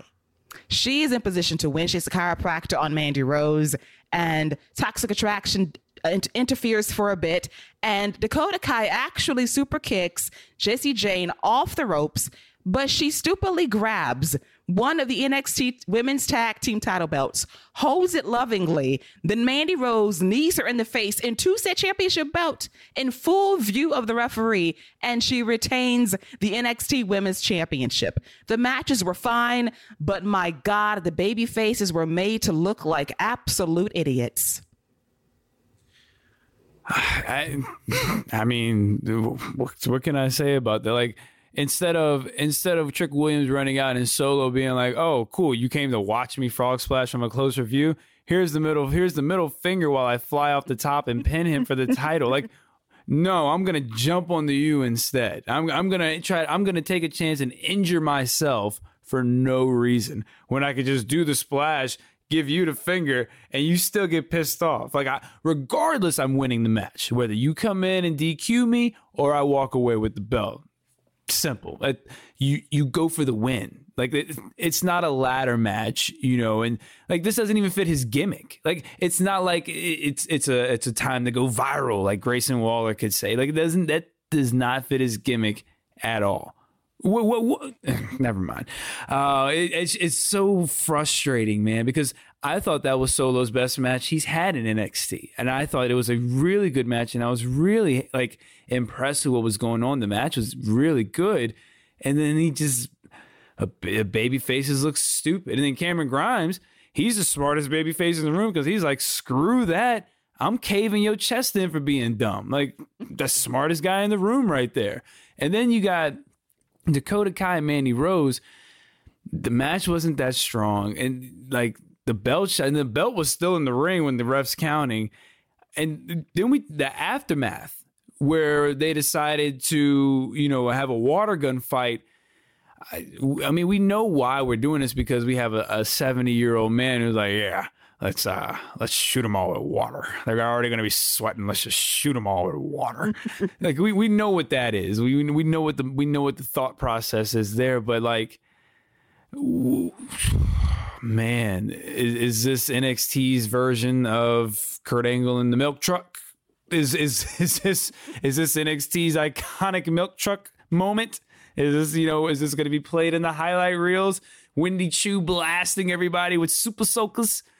This was not good either, man. Like the beginning of the NXT was good, and then it seems like the middle was just. Oof. It was rough, and I knew it was a bad sign because Dakota had the Nickelodeon colors in her gear. Right. And I was like, oh, here we come. And here and here is Wendy Choo, Stone Cold Wendy Choo with the super soakers. All we needed was some slime and it would have been perfect. That would have been a better sell job actually by Toxic Attraction because you're selling like Stone Cold is spraying you all with beer. We got people flopping like a fish. It was terrible, awful. And I felt for Dakota because she did her job. But Mandy Rose did not. She was rough in this match, was unable to take any of Dakota Kai's offense correctly. The Kairopractor was just a mess. I did not like the roll up into a crucifix pin, none of it. Nothing really looked strong in this match, and it really exploited the weaknesses of Mandy Rose's in ring game still. She's a great character, but the in ring work is iffy every time she's out there, unfortunately. I mean, where do you go though? You know, I, I've said I, I think Dakota Kai will get a run, but her as a heel, I think would have been the way to go, especially obsessing over the title and that being kind of the anchor of why, you know, she's able to hit that next gear in the controlled rage. I think that would have been a good story to tell with her as the champion, very similar to Ciampa, Ciampa and Goldie. But where do you go? I mean, who do you who do you belt? Cora is definitely not ready. I don't want to see Natalya get the belt because then it feels too similar to what they did with Ziggler and they botched the ending with that and Bron Breakker. Where do you go, man? I, you know, me personally, I, I, I you taught you touched on it too. Io Shirai is right there, but they don't seem to want to do that. So I, I just don't know where you go because this show, as far as the women's division goes, unless it's a big multi-person match, is definitely more about them as characters and and let's keep it 100, just being sex sex symbols out there for the NXT brand. Like that's that's what they're there for. That's why they're belted and why they're prominently featured and why probably they come on after nine o'clock all the time. Yes, horny hours right at nine o'clock, right at the Right. top every Tuesday night. It never fails, but sex can only go so far. It can only sell so much. And, you know, the calling card for the women's division was great wrestling for a very long time. And we get that sometimes, but the quality is dipped recently. And I like Mandy, but she's not completely there as a performer. And Tuesday's performance was a clear indication of that. And I felt for Dakota Kai because she did every thing right. Because we know what Dakota can do. And Mandy has moments too but they just they they simply did not mesh well together this past Tuesday. As we segue to Cora Jade now I want to add I want to add this to our NXT list of topics. As she cut I thought what was a very good promo talking about her experience at WrestleMania talked about stand and deliver having her parents in the second row couldn't afford front row tickets just yet still on that NXT budget. And the fact that the fans didn't boo her that's good for you because these fans are fickle. And she grabbed them from the opening word and she was really authentic and real, saying that she needs to be the champion someday. She wants to be the champion. It's her dream to do so. And I like that for her. She has a long way to go, but a key to being successful is being real and authentic. And she's got that. And then surprisingly enough, she's interrupted by Natalya who gets maybe one of the best ovations of her entire career. This crowd treats her as if she is the superstar of superstars. She legit gets emotional. Cora Jade is fangirling a little bit too much for me. That was extra. But Natalya talks about, you know, how proud she is of Cora Jade. She's the future. And Cora remembers meeting Natty, which is legit years ago at a house show. And now she DM'd her and they traded messages back and forth for a bit. There are pictures. There is legit evidence of this. And Natalya tells Cora Jade that you are the future of NXT, but the future is bleak. I'm, surp- I- I'm surprised she didn't say the future is bleak, bitch, and slap her, but she did slap her. And she locked in a nasty sharpshooter wearing Louis Vuitton boots, by the way. So she was real fancy locking in that submission hold and making Cora J tap out. And then she walks around backstage at the student center of NXT 2.0 and she puts the locker room on notice that the boat is here and she's going to whip these girls into shape. And I'm here for Natty being on NXT 2.0. She did this eight years ago for Charlotte Flair. She was a part of the NXT Women's Championship Tournament trying to be the new champion after Paige dropped the belt after beating AJ Lee for the Divas Championship after WrestleMania 30 in New Orleans. And Natalya gave Charlotte Flair the match of her life at the time at one of those early takeovers in Full Sail. It was a great match, a watershed moment for the women's division. And Natalya can definitely add value and flavor to NXT 2.0, help this women's division, which needs the help right now, now more than ever. And Cora Jade will be a great benefactor of that in due time. She's got something, and Natty is the perfect person to help her along the way. I enjoyed the segment. And on night one of Natalya being on 2.0, she was the best she's ever been on the mic. I don't know what it is about 2.0 that you walk through the portal and you are better than you ever was on the main roster in terms of personality. I uh watching this segment, it made me very thankful that Paige was never a part of this 2.0 um, because I, I just I can't imagine her being able to flourish the way she did just in this environment.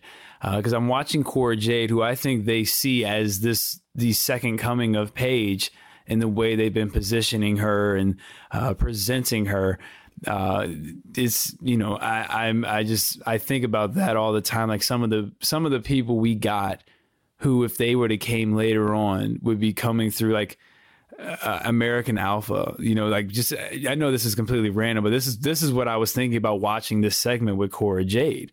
Like, what if this was Paige right now? We wouldn't get the we wouldn't have got those great matches and that great title reign that she had because of the way it's set up. And it's just, I don't know, man. Maybe it was just Cora Jade that was giving me these types of vibes because I just, I think she's been given plenty of, and, and, and this is why they had, obviously, why they brought Natalya down to work with her because they see something in her. But it's just, I feel like if anything, she is, she's the one that's being like, God dang, we doing everything we can for this girl. I mean, we gave her a huge spot at um at, at the at the War Games match. We had to change her singles match because we didn't think she was ready to go with Mandy Rose, and now we're bringing Natalya down to make sure she's ready. Like, boy, oh boy, I I mean she's young. Don't get me wrong, but we they they are really putting the lot behind Cora Jade. Like I feel like she's getting the Bron Breakker treatment from the women's side and maybe she maybe she has that type of potential but i mean they they are really going out of their way to make sure that she gets every like every opportunity to succeed and be great and if she's not able to learn and really pick it up from Natalya, who is not a world class worker but is solid in just about every aspect of the game i don't know what more you can do with her that's a big test because if you can't produce magic against Natalya, we got a problem. And I understand what they see in Cora Jade. I do see it. She's a ways away from where she needs to be. And there is a young lady on NXT Level Up by the name of Roxy, now known as Roxanne. She's way ahead of Cora Jade in this game, and she could be in this spot right now vying for the NXT Women's Championship. She could eclipse her in due time. And it's all dependent on what Cora Jade does right here in this moment. And she's got to deliver the most complete performance of her career against Natalya. And it cannot be a practice run that you do behind the scenes. You got to know what you're doing instinctually in order to pull this off. Can she do it? We'll, we'll see. Is it too much too soon? I do believe so, but they see something in her. And thankfully, she's not the prototypical type they want to go for. It's not, oh, she's blonde and she's this, she's that. She is very in the elk of an AJ Lee or Alita back in the day. She's not the typical beauty queen, so to speak. She's very unique in her own way, and that's a good thing. And there's hoping that they're putting her in positions to succeed. And Natty is the ace to do that. And if they can perform a miracle, I'm all in. But after that, she's got to carry other people along the way, and we'll see how far it goes from there. Well, and I, I think that's going to, I mean, I think that's the big test for all of the, the 2.0 guys is, eh, guys and girls, is what do you do when you're not in there with somebody who's, who's a 20 year veteran? You know, like, I, I think it's so easy to forget, and or at least for me, that you know a lot of these guys and girls have been doing this 15 to 20 years even though you know they're they're newer faces for uh, you know for for me like 6 7 years I say newer but they've been doing it for 15 to 20 years. Like what happens when they're not in the ring with them? Like this Bron I, I don't know I don't know a lot about Joe Gacy as far as how long he's been wrestling. I don't know if he's a 15 20 year veteran. He doesn't look nearly as old if he is but like that's going to be an interesting test for Bron. Cora Jade like you said, after this Natalya thing, that's an interesting test. Clearly, they didn't have the faith in her. Like that. That is one thing I that's really sticking out to me. Is she had the singles match, but they went out of their way to change. It. Was like, yeah, we, we this isn't going to work. So who they stick her with after this Natalya thing, I think is going to be very telling. If she gets another title shot and goes back after Mandy Rose and gets that one on one, I think they would have. I think it shows that they're like, all right, she's ready if she doesn't and it's more of a because you either you from Natalya you're either going to the title or you're taking a step down. So if she takes a step down, I think that tells us she's not ready yet. Exactly, and they've done this twice already. They did it for New Year's Evil against Mandy Rose when they threw in Raquel Gonzalez again, and they did it at WrestleMania right. back, or I should say WrestleMania weekend for Stand and Deliver. So they've done this twice now. At one point, the training wheels have got to come off, and you got to trust her and she's got to hold up her end as well. But sometimes I keep saying it's too much too soon. You cannot make people become good within six months. Everybody cannot be a Bron Breakker or a Tony D'Angelo it does not happen at the same rate for everybody. And that might be a hard lesson learned eventually for Cora Jade. But as always, with all things on NXT 2.0, we shall see as we make our way through the gauntlet match for the NXT Tag Team Championships. Five tag teams were vying for these belts, including the Creed brothers, Legado del Fantasma, Cruz del Toro, formerly known as Raul Mendoza, and Joaquin Wilde. Also in the running was Brooks and Dunn. And Grayson Waller and Sanga. And finally, Pretty Deadly. And I thought this was a very nice showcase for the Creed brothers who worked their asses off. They were tired by the time this match was over. They went through it. Ju- Julius was just flying over the ropes, just tired. Brutus was just hanging out by the turnbuckle, barely standing. And, De- and Pretty Deadly was the last team in, and they put the boots to the Creed brothers and won the NXT Tag Team titles. Honestly, the best matchup was Legado versus the Creeds during the first five or 10 minutes. That was really fun.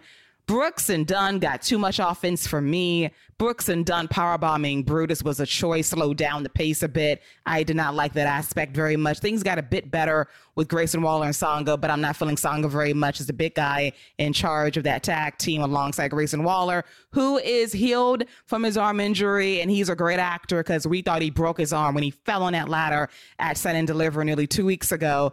And pretty deadly. Great tag team. They did some great work in NXT UK, and I love their Twitter game, posing in bed with the tag team titles, bed and breakfast. Love the vibe. And here's hoping they get over on 2.0. But the long game is obviously the Creed brothers being in chase mode for a bit, trying to get these titles eventually, and they will. And it will be a great moment. And hopefully it happens close to the year they made their debut on the last days of Black and Gold NXT on site. I love them. They were reckless. They were really good. And they've grown so much since then. There's a ways to go for them, but I like what they offer in the ring. And they are going to be a great tag team someday, very, very soon. But let's hold off on the belts a little while longer and make it count possibly in your house or the Great American Bash in July. Yeah, this is a really good match. Uh, the Creed brothers, I, you know, at the end, yeah, you know, you mentioned they looked tired. I couldn't tell if they were selling or if they were genuinely just exhausted. And one thing about the Creed, a Creed brothers match, man, I'm gonna tell you what, that thing feels like a fight. They lay some of those shots in, and that little that dropping clothesline to the ground, uh, man, those all look brutal. Every single one, and Brutus's, whoo, oh my goodness, like I they're they're a really fun tag team. Like and they they have something this this went a long way. One thing WWE seems to always get right at every level, male, female, tag team, they get the gauntlet match right. When they want to get a guy, a girl, or a team over, they do a really good job with the gauntlet matches. Um, you know, we we've seen it multiple times. That's how Kofi Mania got started. You know, going long in a gauntlet match. Seth Rollins beating Roman Reigns and John Cena in the gauntlet match. We we've seen this happen before. Uh, so the Creed brothers, they more than held their own. They did a great job. I agree with you. The first matchup was the best one. Uh, Brooks and Dunn got one too many offensive moves in, and they need to go back down on the old dirt road um, because uh, I believe that they should have been the first team eliminated.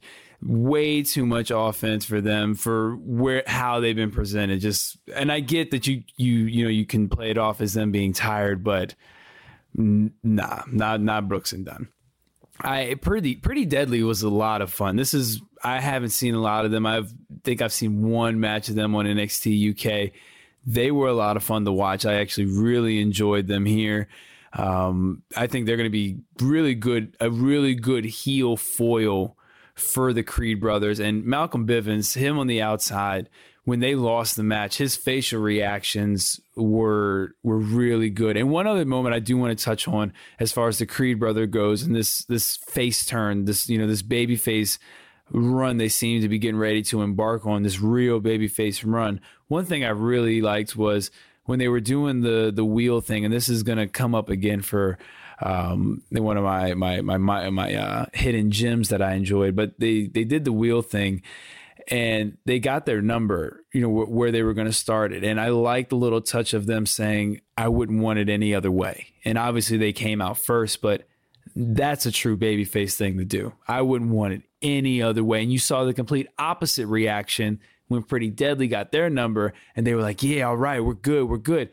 I love that from the Creed brothers. Even Malcolm Bivens, you could see it in his face. He was like, it's not the best, but we, we're going to handle it. We're going to do our thing because that's who we are. Like, I I love the pride that they have as a unit and as a group, and that's a babyface team that you can get behind because they have pride in what they do. I, I just that's a little thing that I think went a long way for them to just be like, hey, this is how we're going to handle it. We're going to take out every single tag team on the way to those titles. I love that little touch they added.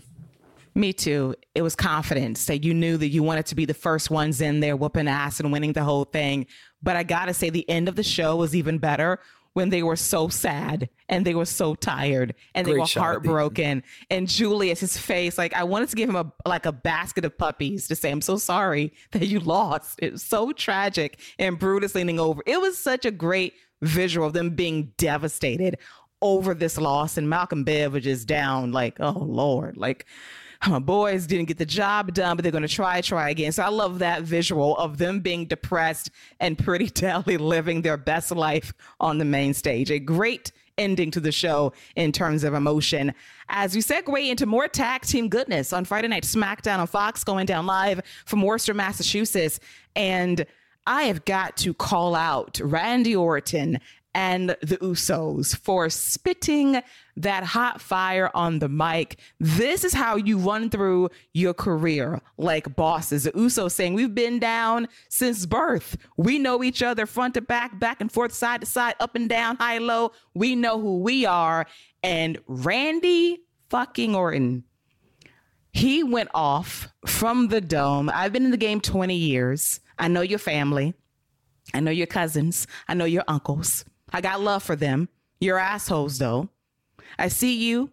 I see you. I see you in these belts. I see that your cousin, the big dog, let the bitches off the leash once again.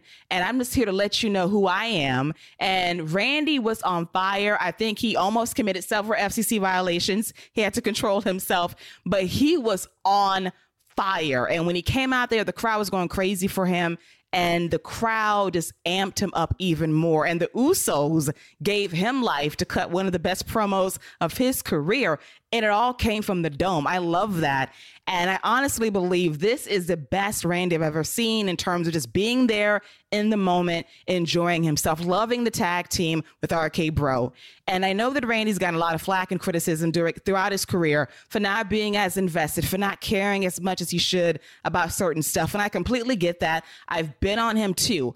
But 2011 Randy Orton and 2020 through today's Randy Orton has been exceptional in the pocket, cutting promos, delivering great matches, and really elevating his career via this tag team with Riddle. He has been on point throughout all of this, and he deserves his flowers and respect for that. Tag team wrestling spotlighted in the main event spot on Raw and SmackDown this week is great to see. This unification match for both the Raw and SmackDown tag team titles going down at, WrestleMania Backlash could main event the entire show. That's how big time this is. Randy is by far, with a few exceptions, the most over babyface in WWE. He's got the best hot tag. The fans go crazy for him. He's very savvy and how he lays out those moments perfectly, hitting the RKO, going for the draping DDT, hitting the suplexes. Everything has intention and meaning behind it. And I know that Randy might not be everybody's cup of tea, but you got to appreciate and respect what he's doing in the here and now because I think it's attributed to the fact that he's been in the game for 20 years this year. And as you get older and wiser, you get to appreciate and love this a bit more because you do see the twilight years of your career. Let's not pretend The Undertaker was all that up until maybe 15, 16 years ago, turning out bangers at WrestleMania. We're not going to reminisce and say, oh man, WrestleMania is one through 10 for him were great. No. But as he got older, he got in the pocket. And Randy is doing the same thing right now. And you did a what if, Scott, of things that could have been in wrestling. Here's a big what if. Let's say that Randy Orton, during contract negotiations in 2019, decided to go to AEW. And we have the trios title in the year 2022. And there is a certain tag team that loves themselves some Randy Orton. And that tag team is the best, tag, the best damn tag team in the world today, FTR, who is double belted. If you got Randy Orton and FTR as a trios tag team, you cannot tell me this Randy Orton would not be as electric and as great in AEW with a tag team that loves him and he loves them, tearing it up against the elite and other teams on this roster. House of Black, for example. You got so many options. The Blackpool Combat Club, all of these mash combinations on this show. You can't tell me that Randy would not be living his best life alongside that tag team, putting on bangers just as much as he would in WWE. That's how over and committed Randy Orton is right now. This committed, happy ass Randy Orton is the best Randy Orton. That was very clear this Friday on SmackDown. Uh, FTRKO was one of my favorite three man groups. I thought it was very short lived during Kofi's reign, and I actually was here for uh, a title switch there. I I actually was ad- you know, I, I really enjoyed Kofi's reign. I was probably one of the few who thought he had a really good reign, but. Um, yeah, I, I thoroughly enjoyed that group, and I think those three would be a lot of fun. And I think he would be uh, doing this same type of work, uh, especially in a unscripted environment. But that could also be dangerous because he was like you said, he was very he said freak it a couple of times. He was like freak it, you know, and you know what he really wanted to say. So him unscripted, that could really be a problem on live TV. um, but it could also chaos for a lot of great TV too. But I mean, he, I, I mentioned it earlier, like the reaction he got, they got the massive reaction coming out. They took a second, they took an encore. Like they, they genuinely took an encore just to soak it in. Riddle's face selling the entire promo, like Randy getting hype about it. And Randy's like, "Oh, you know, you, you said record for we were the longest reign. I've been setting records for twenty plus years. This dude was in his he was in his bag, man. like this was a great. I Randy Orton is my favorite wrestler of all time. And this might have been one of his greatest promos he's ever cut as far as energy, life and just really throwing the cup, throwing some zingers out there, and and let, and then I like the ending touch where he was, you know, we're the three most dangerous RK, bro. But he kept the mic. I was like, oh, and and about that challenge, yeah, we'll we'll do that too. That's that's that's Randy. That is what that's how he is. That's his persona. He's like, oh, by the way, yeah, I'll take that too. Love love all of that, man. This is I, I'm I think Randy Orton should be challenging Roman Reigns after WrestleMania Backlash. I think you you you might as well. We don't. Nobody thinks Roman's going to lose the title anytime soon anyway. So let's just get good matches out of it. Let's just get great crowd reactions out of it. I would have Randy and Riddle in then succeeding months have individual shots at Roman Reigns because I would have those two win the belts. I would have them unify the belts and be like, hey, Roman, look what we got. Now it's time to come for yours. I think you got two excellent title matches right there, and you have a great story that just can continue to build, and it gives Reigns something to do.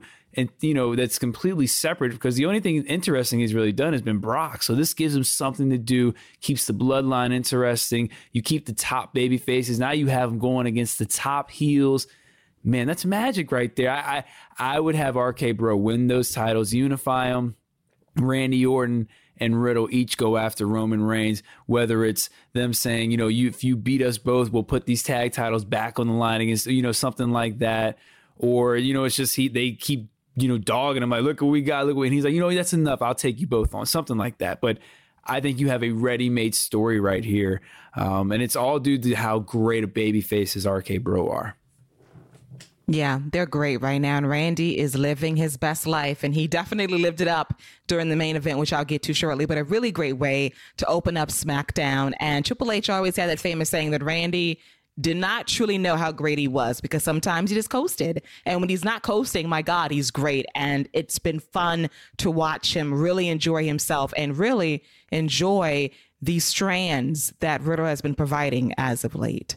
The strains and the strands of the kilos of the 420s has been great and he has been lit. And I can tell last night he was really, really high on life. And now it's time to talk about a really good match on SmackDown on Friday night featuring Rhea Ripley versus one half of the women's tag team champions Naomi. I really enjoyed this match. It was good.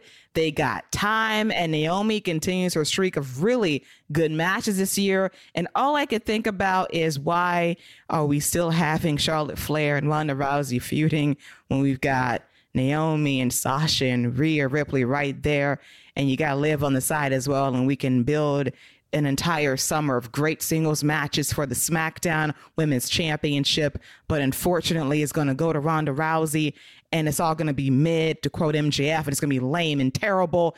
But here, this little nugget of goodness, this really good match back and forth, a nice clash of styles. Rhea was powerful. Naomi was laying in strikes and just laying in her shit last night.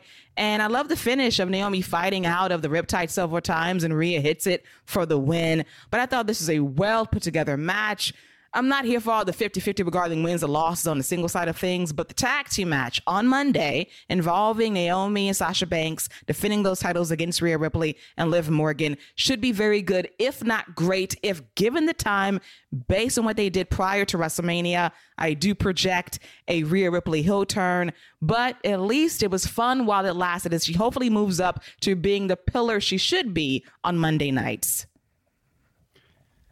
I thought it was okay. I, I'm, you know, I'm not quite as high on Naomi in the ring as a lot of people are. I know I saw a lot of people uh, very high on this match. It just, it was okay for me. Uh, I still think Rhea and Sasha are both being wasted in the tag division, but I understand this. This is how you elevate the tag division. Uh, it's not the the title that makes the person the person. It is the person who makes the title.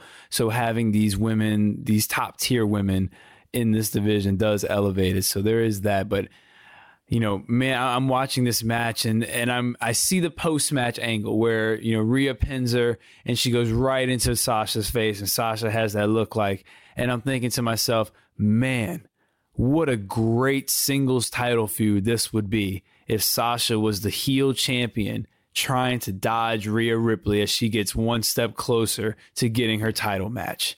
Man, what a great feud this could be. Even with Liv and, and Naomi on the side, you know, standing up by whoever. I, I just that face off right there. That's the magic I want. That's that's the matchup right there. That's money. Her reaction to Rhea and Rhea sticking that tongue out like I'm here and I'm coming. That's that's money, man. she is money. She is a top tier talent, and they they better stop playing around, man. Like she that that's that's the money matchup right there, and that's all I could think about after I watched this. Yes. Sasha should be feuding with Rhea. Yes, in a perfect world. But Ronda Rousey Rousey's about to have this division on lockdown, unfortunately, and we're not going to get any of that anytime soon. even if you had Ronda doing that, you could still have like this is what I'm talking about. Like, why can't you have a singles women's feud that doesn't have the title? I know. why is that a problem? I know, and they can do it. It's not impossible. They're going to have to do it because when you have Ronda with the belt, unfortunately, it's going to happen. But you have to do that. You have to build other feuds up, not around the championship. And Rhea and Sasha fits the bill, but they won't do it. They will not do it for reasons I don't understand. And they used to know how to do it, and they won't do it on this show. And you desperately need to build people up. And the best way to do that is to have solo feuds not around this title, but WWE cannot get out of their own way. And now it's time to talk about Scott's doomsday scenario that he had the nerve to tweet on Friday night saying that he would love to see Jinder Mahal become the new Intercontinental Champion. I told him, Trek carefully. Please don't speak this into existence because before Scott was a permanent co host on this show, I predicted that it would not be impossible to see King Jinder Mahal as the new king of the ring. And he shot me down. He shamed me for even speaking this into existence. So I find it very interesting. He decides to say, go Jinder. Let's not hinder Jinder. And he's trying to rewrite Jinder's history as former WWE champion five years ago. I want to clarify this in saying that Jinder Mahal will never be that guy for me. I would never look back on his reign fondly. I would not go back in time and say, damn, it wasn't that bad. It was that bad. Punjabi prison match anyone. Randy Orton, despite his greatness today, cannot salvage that shit. So, no, he does not get a free pass for me. And therefore, I was very happy when Ricochet kicked that man's ass in five minutes or less. He delivered springboard clotheslines. He delivered high cross bodies from the top rope. He hit the cold breaker and a beautiful, stunning shooting star press with air and height for the win. So, Jinder. Thank you for delivering your second greatest performance of your career right outside the night you lost the WWE Championship to AJ Styles in London five years ago almost. So, congrats to you, sir. And I'm sorry, Scott, that your dream scenario went up in smoke like Riddle and RKO's supply. So uh, all, all, all of that is very fair. Um, I, I, I do want to point out. I, I think this is a here's a little breaking a little kayfabe right here in the show notes. I would just like to say that Keila has it listed as Doomsday is avoided. Ricochet versus Jinder Mahal for the IC title. I just want everyone to know how that is laid out. and when when I saw that, I, I saw that I thought that was absolutely hilarious. Um, yeah, you know what? This is a good. eh, This was a really good win for Ricochet. Um, I'm I was absolutely here for Jinder winning it. I I'm all for the meltdown that would have happened if Jinder Mahal of all people would have beat Ricochet of all people for the IC title. I I would have been here for all that. Um, I don't hate Ricochet in the same way that most. I I thought his reign was fine. Uh, he shouldn't have been WWE champion. I think that's where the problem is. If he would have been US champion, I don't think he'd have nearly the backlash that he got. Um, I actually do agree with Keila. This probably was his second best match he's ever had in his life, um, with a close third being that match we had with Seth Rollins for the inaugural NXT Championship, uh, which was surprisingly good. Um, this this was what it needed to be for Ricochet if that's what they're gonna do. If Jinder's you know, Jinder, this is exactly what Jinder can be, and he can be solid at it. Just a a bigger guy who can get people to hate him. He can get a reaction. He can beat some, you know, beat some of the lower mid card lower guys, and then Ricochet can come in and just dominate him. That that's a, a perfect use of Jinder and, and Ricochet right here. What are you gonna do with Ricochet going forward? It's time to start facing some bigger names, man. If you're going to have a unified title, that means the IC and the US title have got to be elevated. You got to start facing some bigger names. if Drew McIntyre is not going to face Roman Reigns anytime soon, or it's going to be safe for that UK show, let's put the belt on Drew for a little bit. I'm game for that. I would love to see that or Gunther in the mix as well. That would Gunther's be a lot a of great fun. call. Great call. Yes, and one call I wished that WWE would make in that if they could reconcile and work through their shit, if you get Mustafa Ali back, that would be the feud to mm-hmm. go to against Ricochet. They did some things on SmackDown prior to Mustafa leaving the company for reasons. He wants to be released from WWE. I completely understand it. If Cody Luther King can broker a meeting between Vince McMahon and Mustafa Ali and say, let's settle our differences, let's air it all out, let's clear the air. If that were to happen, give me a best of seven series between Ricochet and Ali, and it would be perfect. They teased this on SmackDown prior to his leaving WWE. He wants to go. I get it. But if they were able to work things out, that would be the feud to go to. That would be a way to elevate the status of this championship and give both guys something meaningful to do and find a way to get over at this point. That would be the dream for me. It's not going to happen, but I'm telling Cody Luther King, do what you need to do, sir. Broker peace. Only you can solve this at this point. You know, I, speaking of that, they had a series of matches on main event as well. Uh, I think it might have been three weeks straight. Uh, Ricochet and Mustafa Ali when they were on the Raw brand, um, that were really good. They were really good, man. And this, I, I don't, know if this was this might have been pandemic era, but they had it was a stretch of three matches they had that were really good, and, and Mustafa Ali was the heel here. It was they were really good matches. So yeah, I would be all for that, especially if they just let them go, just give them 15 and let them do what they want. Yeah, I hope it happens. I doubt it, but that would be the go to besides, of course, Gunther or Drew McIntyre at this point against Ricochet to elevate that title to even more heights heading into the heart of the summer season. Now it's time to talk about our main event, which is Riddle versus Jimmy Uso. And this was a really good main event. A lot of strikes from both men. At one point, we had Jimmy send Riddle over the barricade via a super kick, and Riddle responds with some nice strikes and knees and a GTS a go to sleep in a WWE ring and a snap German suplex as well. He goes up top of the floating blow of the floating the floating bro, and Jimmy gets his knees up to block it. And we have some sh- shenanigans from Jey Uso, who gets on the apron. He knocks Riddle off, and that leads to a super kick by Jimmy to Riddle. Randy gets involved at one point as well as he drops Jey with a belly to back suplex on the announce table. And the closing sequence is. Jey, Jimmy going for a Samoan drop, but Riddle counters that into an RKO out of nowhere. And Randy fucking Orton is absolutely going crazy. He cannot believe this happened. He gets in the ring to celebrate prematurely. The referee says, Oh, whoa, whoa, wait, wait, wait. Let me count. One, two, three. And then Randy is running around pointing at this, saying, Look at this, look at this, look at this. Randy Orton, outside of the time he did the splits in midair randomly on an episode of SmackDown, this was the happiest he's ever been to wrap up a show. He was ecstatic. I loved the finish of this match. It was a really nice way to end the show. And this continues the streak of Randy Orton living his best damn life in the year 2022. He was excited for his partner. He was marking out, having a good time. And what a way to end SmackDown via that move that was pretty damn cool that made Pat McAfee's reaction pretty muted compared to Randy Orton, who went absolutely crazy in the ring. Yeah, and I, I do just want to point out that it was a a pop up a he went it was a pop up counter into an RKO.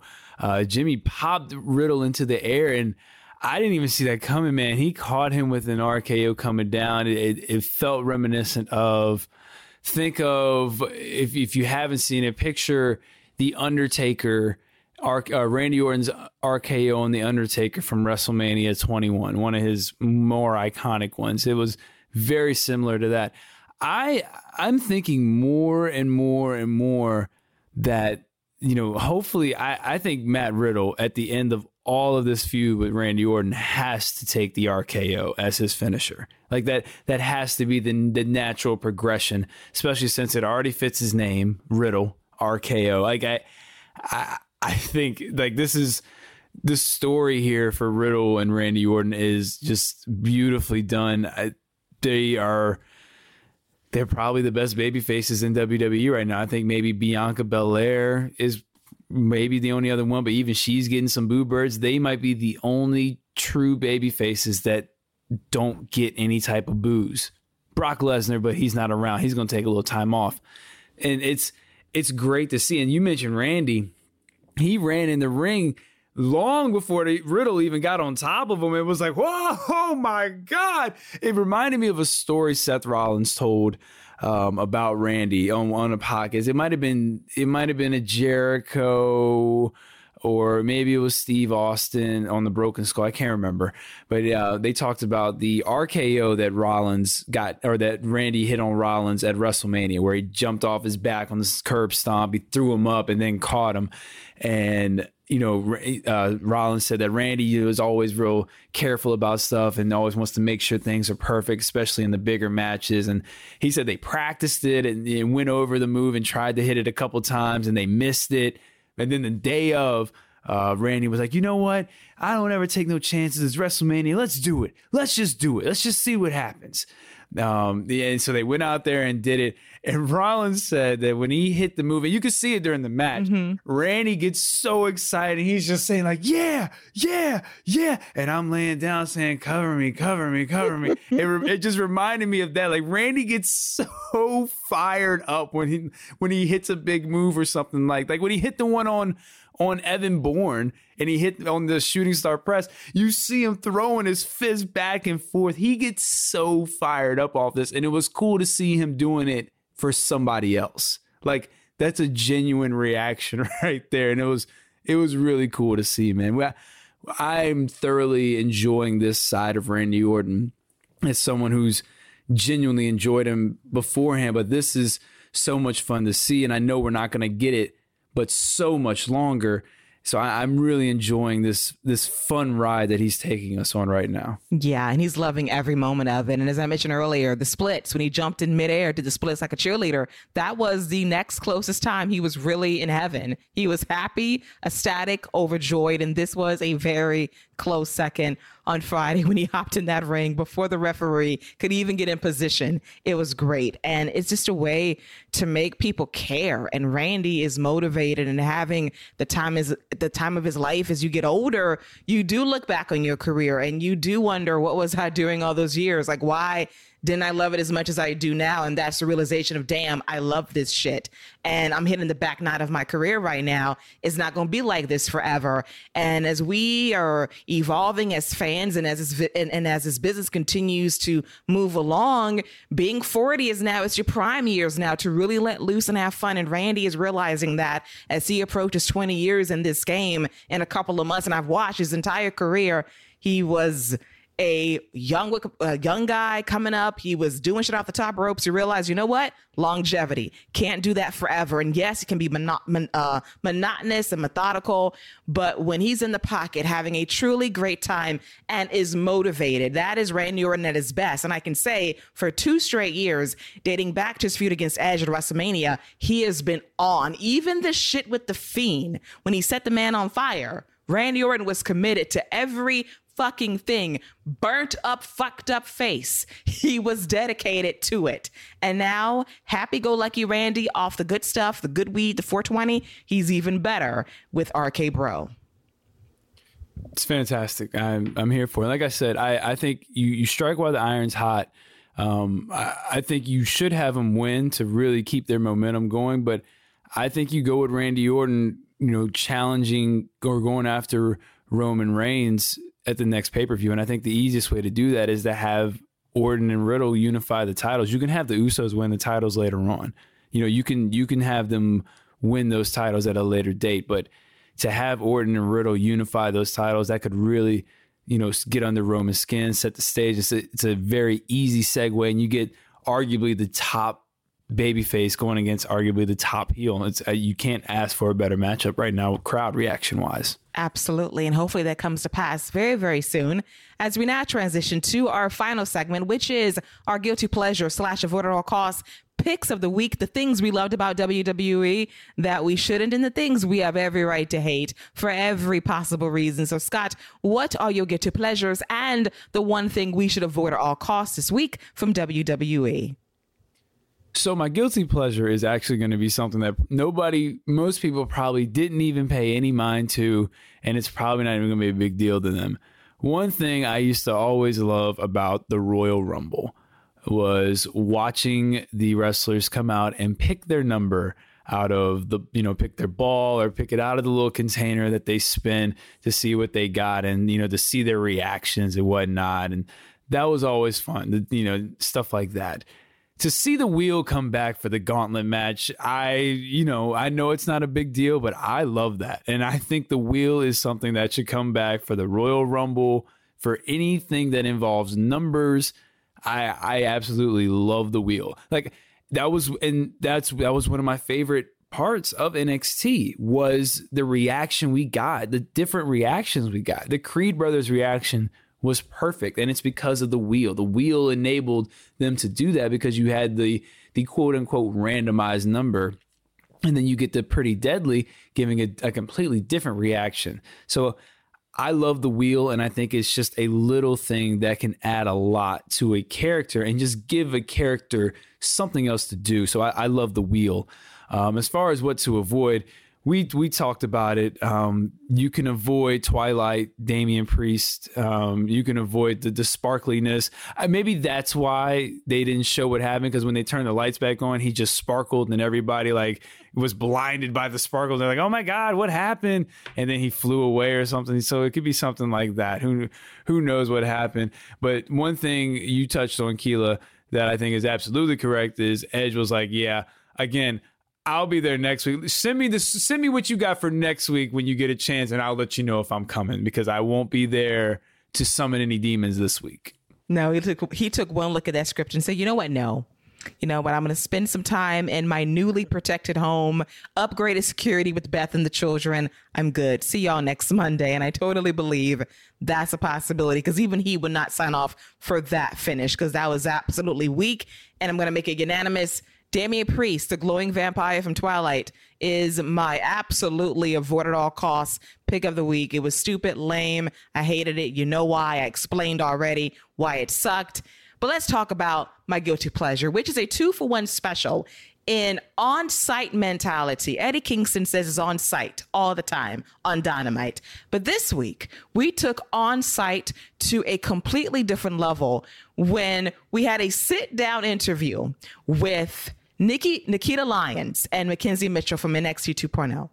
And listen, Nikita Lyons' thigh was dying. It was right there, center of the frame. It, they, now that was right there. Her, her, her thigh was literally right there. Listen, I, you know, I'm not one to be like, God dang, but like, she was, she was literally a thirst trap right there. She knew exactly what she was doing. Like, it, God dang.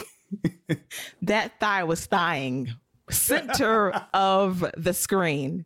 And then they did the up close shot, like, yeah, thirst trap, but I'm not mad at it. She's a beautiful woman. Nope, not mad at all. But when Lash Legend got in that frame and she booted her ass out of the chair, it was perfect.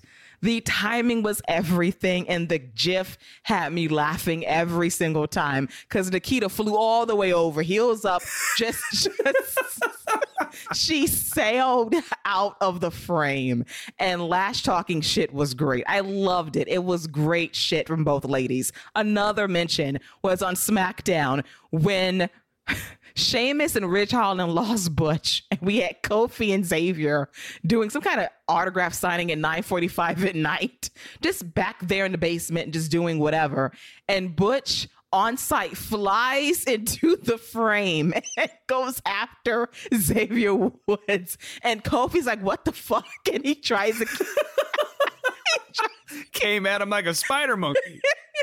he tries to get up and say, "Get off my man! Get off him, Butch!" It was hilarious. No, I I miss Pete Dunne mm-hmm. dearly, but Vince knows. Hey, listen, Pete Dunne wasn't getting over on my fucking show, but Butch, Butch is gonna get over.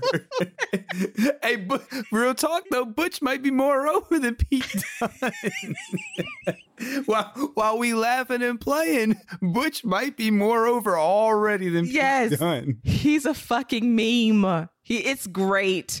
He's even making me like Ridge Holland because they tied Butch up and said we got him. Oh Like, yeah, that was great. that was That funny. great. so I am slowly warming up to Butch because when you fly into a frame, Did you see what Nikita Lyons said before Lash kicked her? Because I saw the gift that you're talking about. When she turns and looks, she goes, "Is, is that who I think it is?" And then you, and then the boot just comes in and clocks her. Like it, is a beautifully shot. It, like that is it's almost perfectly shot. Cause she she's talking and she look. Is that who I bam? she just gets mollywopped. and she flies out of the frame. It was great. Those are great choices. Those are great choices. So the cinematography from WWE with on site in honor of Eddie Kingston, who might not like sports entertainment, this these on-site beatdowns was great sports entertainment that made me laugh. And right now I'm in tears because it was awesome. And that is things done right by WWE production that hit on all cylinders. And with that, this wraps up a very entertaining episode of The Wrap. Thank you for joining us as always as we go through the rabbit hole of all things WWE for your listening pleasure. So, Scott, as always, I want to thank you for joining me per the usual, the dish on all things WWE during the week. Yes, uh, it's always a pleasure, as I said, to chop it up with you. This was a, a good week. Uh, we we got a load off, especially when it comes to a lot of the nonsense, like Damien Priest glistening in the night. But uh, hopefully next week we will have a, a better week to talk about. Um, long as we don't go backwards like we did last week, we'll be good. Yes, hopefully we can stay the course heading into WrestleMania Backlash in a few weeks' time on Peacock, and we got you covered there. So we'll be back next week covering all things WWE once again to get you ready for the next premium live event. So for Scott and myself, enjoy the week, and that's a wrap on all things. WWE. BetMGM has an unreal deal for sports fans in Virginia. Turn $5 into $150 instantly when you place your first wager at BetMGM. Simply download the BetMGM app and sign up using code Champion150. Then, place a $5 wager on any sport. You'll receive $150 in bonus bets, regardless of your wager's outcome. And if you think the fun stops there, the King of Sportsbooks has plenty of surprises in store. Check out daily promotions, same game parlays, live bets, and so much more. Download the app in Virginia today and get $150 in bonus bets instantly from your first wager. Only at BetMGM. BetMGM and GameSense remind you to play responsibly. See BetMGM.com for terms. 21 plus only, Virginia only. New customer offer. Subject to eligibility requirements. Rewards are non withdrawable bonus bets that expire in seven days. Please gamble responsibly. Gambling problem? Call 1 800 Gambler. Promotional offer not available in Washington, D.C. Wilson, you sent the game winning email at the buzzer, avoiding a 455 meeting on everyone's calendar. How did you do it? I got a huge assist from Grammarly, an AI writing partner that helped me make my point. 96% of Grammarly users say that it helps them craft more impactful writing. Would you agree? Grammarly helped adjust my tone to navigate tough work conversations. And it works everywhere I write, so I can quickly communicate effectively. Your teammate used Grammarly to summarize an important document, making a three pointer. How did he do it? It only took one click. When everyone uses Grammarly, everything just makes sense. You made an incredible slam dunk to end the game. The meeting was canceled, and your team will go home champions. Go to grammarly.com slash podcast to download it for free. That's grammarly.com slash podcast. Easier said, done.